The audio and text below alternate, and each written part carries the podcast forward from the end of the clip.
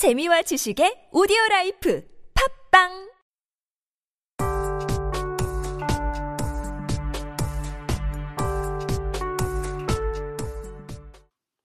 택이 웅이의 세상 쪼개기 16화 3부 문화 쪼개기 코너 시작하겠습니다.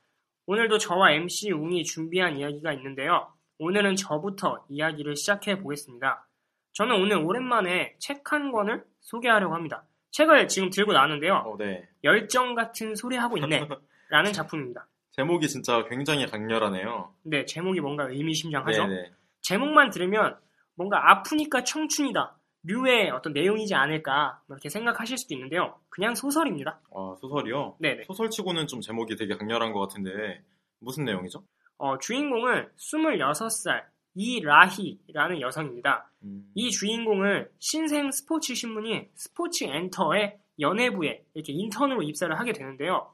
이 연예부 새내기 기자가 현장에서 고군분투하는 이야기입니다. 음, 그리고 이 주인공을 둘러싼 뭐 회사 내 선배 기자들과 동기들의 이야기도 나오는데요. 어, 책이 좀 분량도 있고 그 안에 에피소드가 굉장히 많아서 어, 내용을 전부 말씀드리기는 어려울 것 같은데요. 뭐이 정도로만 요약을 해도 되지 않을까 싶네요.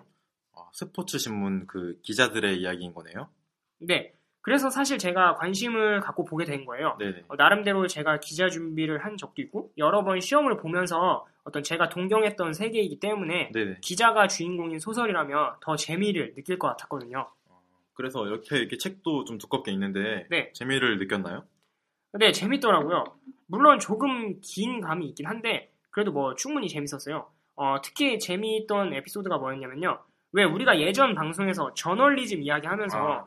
그런 얘기 했었잖아요. 뭐 의미 없는 기사나 실시간 검색어를 끼워 넣는 그런 기사들. 음, 그 기사를 이 주인공이 입사 초기에 쓰게 되는데 거기서 굉장히 이 주인공이 혼란스러워해요. 아, 어떤 직업적 가치관이 흔들리는 거죠. 네. 그러니까 어떠한 연예인이 SNS에 글을 올렸는데 그걸 가지고 글을 쓰라고 한다든지 영화 예고편만 공개된 상태에서 특정 연예인을 깎아내리기 위해 연기력 논란 기사를 써요. 그러니까 이 부분에서 주인공이 막 그렇게 생각을 해요. 아, 내가 이것 때문에 그 어려운 공부를 하고 내 이름을 걸고 기사를 쓰고 싶어서 기자 준비를 했나? 막 이런 자괴감에 빠지죠. 네. 왜냐하면 본인이 그 글을 쓰면서도 그 글이 아무 의미 없다는 걸 본인도 아니까 이 글을 사람들에게 보여줘야 한다는 것 자체에 뭔가 죄책감을 느낀다. 네. 아무튼 그 부분을 보면서 우리가 가끔 인터넷에서 보는 의미 없는 기사들이 아 이렇게 만들어지는구나 뭐 이런, 이런 생각을 했죠. 음, 하긴 뭐 모든 신문사가 다 이럴 거라고는 할 수 없지만 그 언론인을 꿈꾸는 사람들의 그 카페 있잖아요. 네네. 그 카페 가 보면 수습 시절이나 인턴 기자들한테 이런 식의 좀 가볍고 어떻게 보면 의미 없는 그런 기사들을 쓰라고 지시한다는 얘기는 본 적이 있으니까 어, 충분히 있을 만한 얘기네요. 그렇죠. 그리고 또 그런 이야기도 나와요. 왜 기사 제목으로 낚시하는 기사에 대한 이야기. 네네. 그러니까 주인공이 어떤 아이돌 가수와 인터뷰를 해요. 그리고 되게 멋진 기사를 썼어요. 네. 그런데 그 기사를 본 선배가 제목을 더 자극적으로 쓰라고 해서 음. 막 둘이 좀 마찰이 빗다가 결국은 선배의 말대로 낚시성 제목을 쓰게 되는 네. 에피소드가 나와요. 네. 그러니까 좀 자세하게 얘기를 하자면 주인공이 어떤 아이돌 가수와 인터뷰를 했는데 그 그냥 이렇게 지나가는 질문처럼 아, 이상형이 어떻게 되세요? 음, 뭐 이런 거 네네네. 물어볼 수 있잖아요 가수들한테.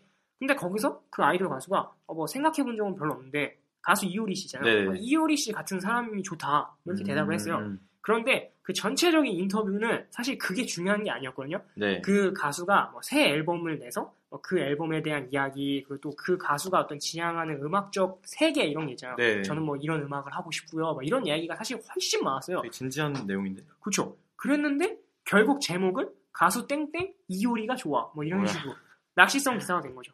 그래서 아, 어떤 이 기자 주인공이 굉장히 이것조차도 막 화, 화를 내요. 나는 이 내용을 다룬 게 아닌데 내가 음, 왜 네. 이렇게 낚시성 기사를 쓰게 됐냐 뭐 이런 내용도 있었죠. 네. 아, 이 작품을 예전에 저희가 2부 코너에서 저널리즘에 대해서 얘기할 때 함께 다루었으면 더 좋을 것 같은데 좀 이제서야 알게 돼가지고 저는 되게 아쉽고요. 네네. 아무튼 MC스택 이야기를 듣다 보니까 제목이 왜 열정 같은 소리 하고 있네 일까라는 생각도 드네요.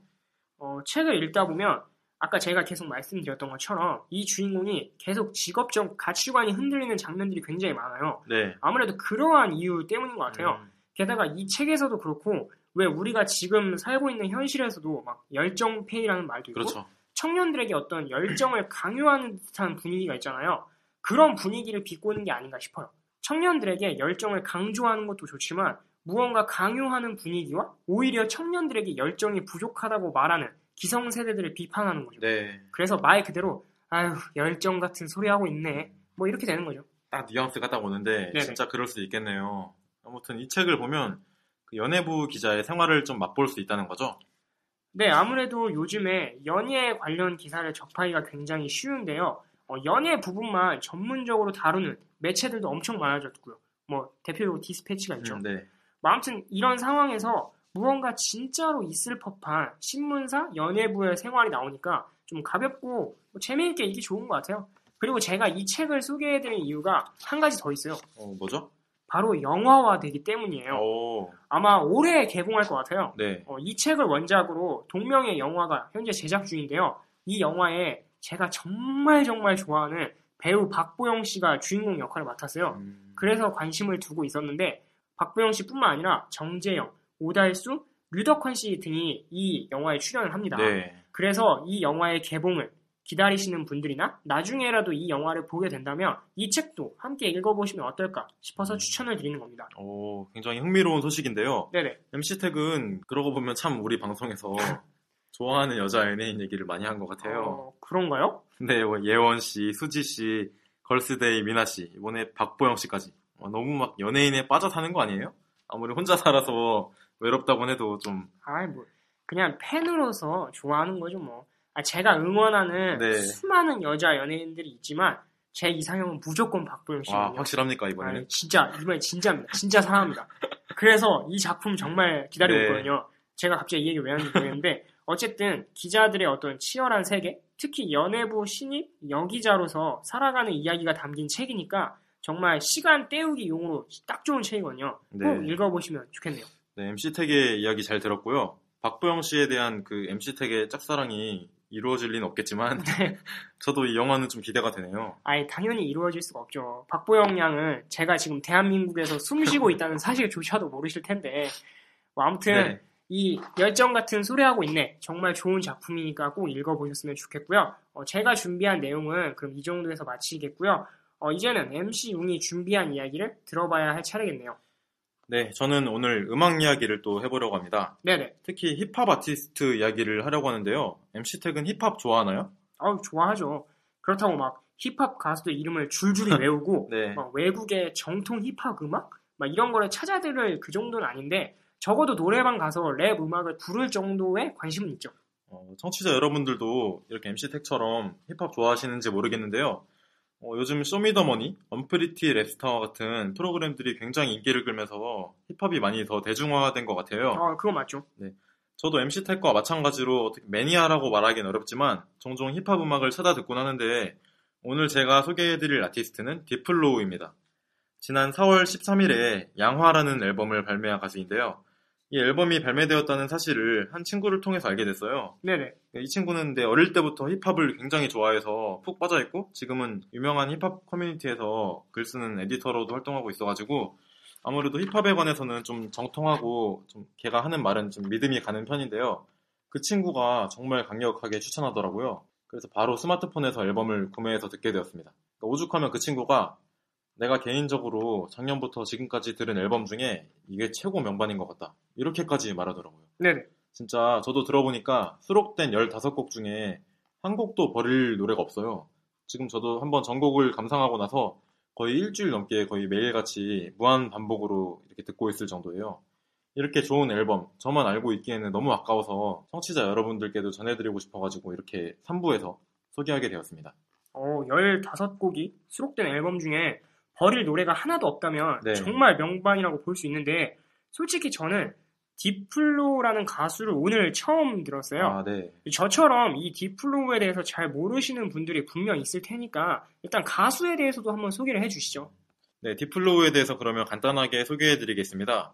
딥플로우는 현재 우탄, 던밀스, 넉살 등의 래퍼들이 소속된 비스메이저라는 힙합 크루의 수장이고요. 데뷔는 라임어택이라는 아티스트의 곡에 피처링을 한 2003년으로 현재 10년이 훌쩍 넘게 거의 13년 정도를 현역으로 활동하고 있는 래퍼이자 또 곡을 쓰는 프로듀서이기도 합니다. 좀 강한 인상의 외모와는 달리 SNS에 재미있는 글이나 사진을 올리고 팬들과 소통하는 걸 굉장히 즐겨요. 네네. 그래서 굉장히 다양한 매력을 가진 아티스트라고 할 수 있을 것 같습니다. 네이버에 그냥 그 이름만 검색하시더라도 꽤나 인지도 있는 아티스트이기 때문에 많은 정보를 찾아보실 수 있을 거예요. 특히 딥플로우 인스타그램 이렇게 검색하시면 맨 위에 그 인스타그램 주소가 나오는데 그 계정을 통해서 조금 더 deep하고 좀 친근한 딥플로우의 성격과 스타일에 대해서 알 수 있으실 겁니다. 그리고 작년 5월에 딥플로우의 공연을 직접 본 적이 있는데요. 비스메이저 크루의 이름으로 그 동료들과 EBS의 스페이스 공감이라는 프로그램에 출연했어요. 아까 언급했던 그 친구가 어떻게 방청권을 구해와가지고 같이 보게 된 건데 그때 정말 멋진 무대를 본 이후로 좀 자연스럽게 팬이 된 것 같아요. 어, MC용 얘기를 들으니까 꽤 경력이 있는 가수네요. 네, 그렇죠. 그럼 저도 가수는 기억 못하더라도 노래는 한 번쯤 들어봤을 수도 있겠다 뭐 이런 생각이 음, 드는데요. 어, 그러면 이번 양화 앨범 중에서 개인적으로 MC용이 좀 자주 듣는 노래가 있나요? 아니면은 야, 이 노래는 정말 최고 중에 최고다 뭐 이런 노래. 음, 네, 앞서서 모든 곡이 다 좋다고 말씀드리긴 했는데요. 네. 그래도 막 그런 게 있잖아요. 앨범을 듣다 보면 가장 마음에 들고 반복해서 듣게 되는 노래. 그쵸. 유독 손이 가는 네. 노래가 있죠. 그러면 몇 가지 소개해 드릴게요. 먼저 앨범의 이름과 동일한 양화라는 곡입니다. 네네. 그러니까 곡을 재생하면 잔잔한 피아노 반주와 함께 되게 덤덤한 톤의 랩으로 시작하는 노래인데요. 내 꿈을 이어주는 달이 양화. 집 앞에 닿아 현관문을 열 때면 갑자기 무너질 듯한 죄책감이 내 뒤통수를 때려. 라는 가사가 굉장히 깊게 울리는 곡이었어요. 제가 괜히 랩을 하면 이상해질까봐. 이렇게 그냥. 밋밋하게 전달해 드렸는데, 네. 랩 특유의 리듬감과 멜로디를 좀 즐기시는 것도 충분히 의미가 있겠지만, 그 가사가 굉장히 좋아서 가사를 좀 곱씹으면서 들으신다면 훨씬 더 큰 감동을 느끼실 수 있을 겁니다. 다음은 작두라는 노래인데요. 이 노래는 자신이 무대에서 공연하는 거를 무당이 작두 타면서 막 붓을 하잖아요. 네네. 그거에 비유하고 있는 건데, 어, 멜로디와 효과음이 막 선택할 수도 있는데요. 그만큼 이 사람이 음악을 할 때는 돈이나 헛된 명성 같은 거는 생각이 나지 않을 정도로 진짜 확 미쳐가지고 즐기는구나 이런 생각이 드실 겁니다. 그리고 버킷리스트라는 곡이 있는데요. 다분히 좀 자기 자신과 가족에 대한 성찰적인 노래예요. 음, 네네. 어머니 아버지의 삶을 점점 이해해가면서 나는 어떻게 살아야 되는 것인가 이런 물음을 던지는데 특히 아버지의 버킷리스트에 있는 늘 건강하고 행복하길 늘 꿈을 꾸고 그걸 지켜내길 이런 문장을 보면서 마음을 다진다는 부분이 좀 굉장히 그 짠하게 다가오더라고요. 어, 그래서 모든 곡이 명곡이지만 제가 특별히 추천하는 노래는 이 정도고요. 사실 매번 방송에서 음악을 다룰 때마다 아쉬움이 굉장히 커요. 노래를 틀어놓고 들려드리면서 청취자 여러분들한테 말씀드리고 싶은데 이 현실이 현실인 만큼 일단은 무료로 공개된 범위 안에서 들으실 수 있는 링크를 페이스북 페이지에 올려드리도록 하겠습니다. 뭐 아쉽지만 저작권은 소중하니까요. 그렇죠. 그래도 뭐 멜론, 벅스 같은 스트리밍 사이트에서는 들을 수 있잖아요. 네, 당연히 스트리밍 사이트에서는 들으실 수 있으니까요. 이 좋은 앨범 청취자분들도 즐기셨으면 좋겠네요. 이렇게 래퍼 딥플로우와 앨범 양화에 대해서 말씀드렸는데요. 어떻게 흥미롭게 들으셨는지 모르겠습니다. 제가 준비한 내용 쭉 들으시면서 이미 느끼셨을 수도 있지만 어, 좀 저는 진지하고 진솔한 고민이 많이 담긴 앨범이라서 개인적으로 굉장히 좋았던 것 같아요. 비단 요즘만 그런 건 아닌데 swag이라고 하죠. 네네. 그 어떤 뽐내는 막 나 잘 나간다고 나 멋지다고 돈 많다고 자랑하는 그런 정서가 담긴 힙합 음악도 요새 많고 좋지만요. 저는 조금 더 약간 슬프, 슬픈 느낌이 약간 있더라도 좀 진지한 고민이나 진정한 성찰이 담긴 음악이 힙합이라도 더 듣기 좋은 것 같아요. 그런 의미에서 팔로알토라는 래퍼도 제가 소개해드리고 싶지만 음, 다음 기회에 또 한번 다루어 보도록 하겠습니다. 제가 준비한 내용은 여기까지입니다. 네, MC 용의 이야기 잘 들었고요. 어, 3부 코너에서 다루었던 것들과 관련된 내용을 저희 방송 페이스북 페이지를 통해 만나보실 수 있도록 하겠습니다. 좋아요 많이 눌러주시고요. 이렇게 좋은 문화 컨텐츠를 함께 즐겼으면 합니다. 그럼 이제 3부 코너를 마치면서 저희 방송 태기웅의 세상 쪼개기 16화 방송도 마칠 시간이 되었네요. 오늘도 참 많은 이야기를 나눈 것 같아요. 네, 일주일 동안 준비한 만큼 정말 정신없이 이야기를 나눴는데요. 청취자분들한테 저희의 이야기가 좀 잘 전달됐는지 모르겠어요. 어, 저도 같은 생각이 드는데 어, 사실 매 화가 떨리지만 무언가 5월의 첫 방송이라는 점에서 오늘이 조금 더 떨렸던 것 같아요.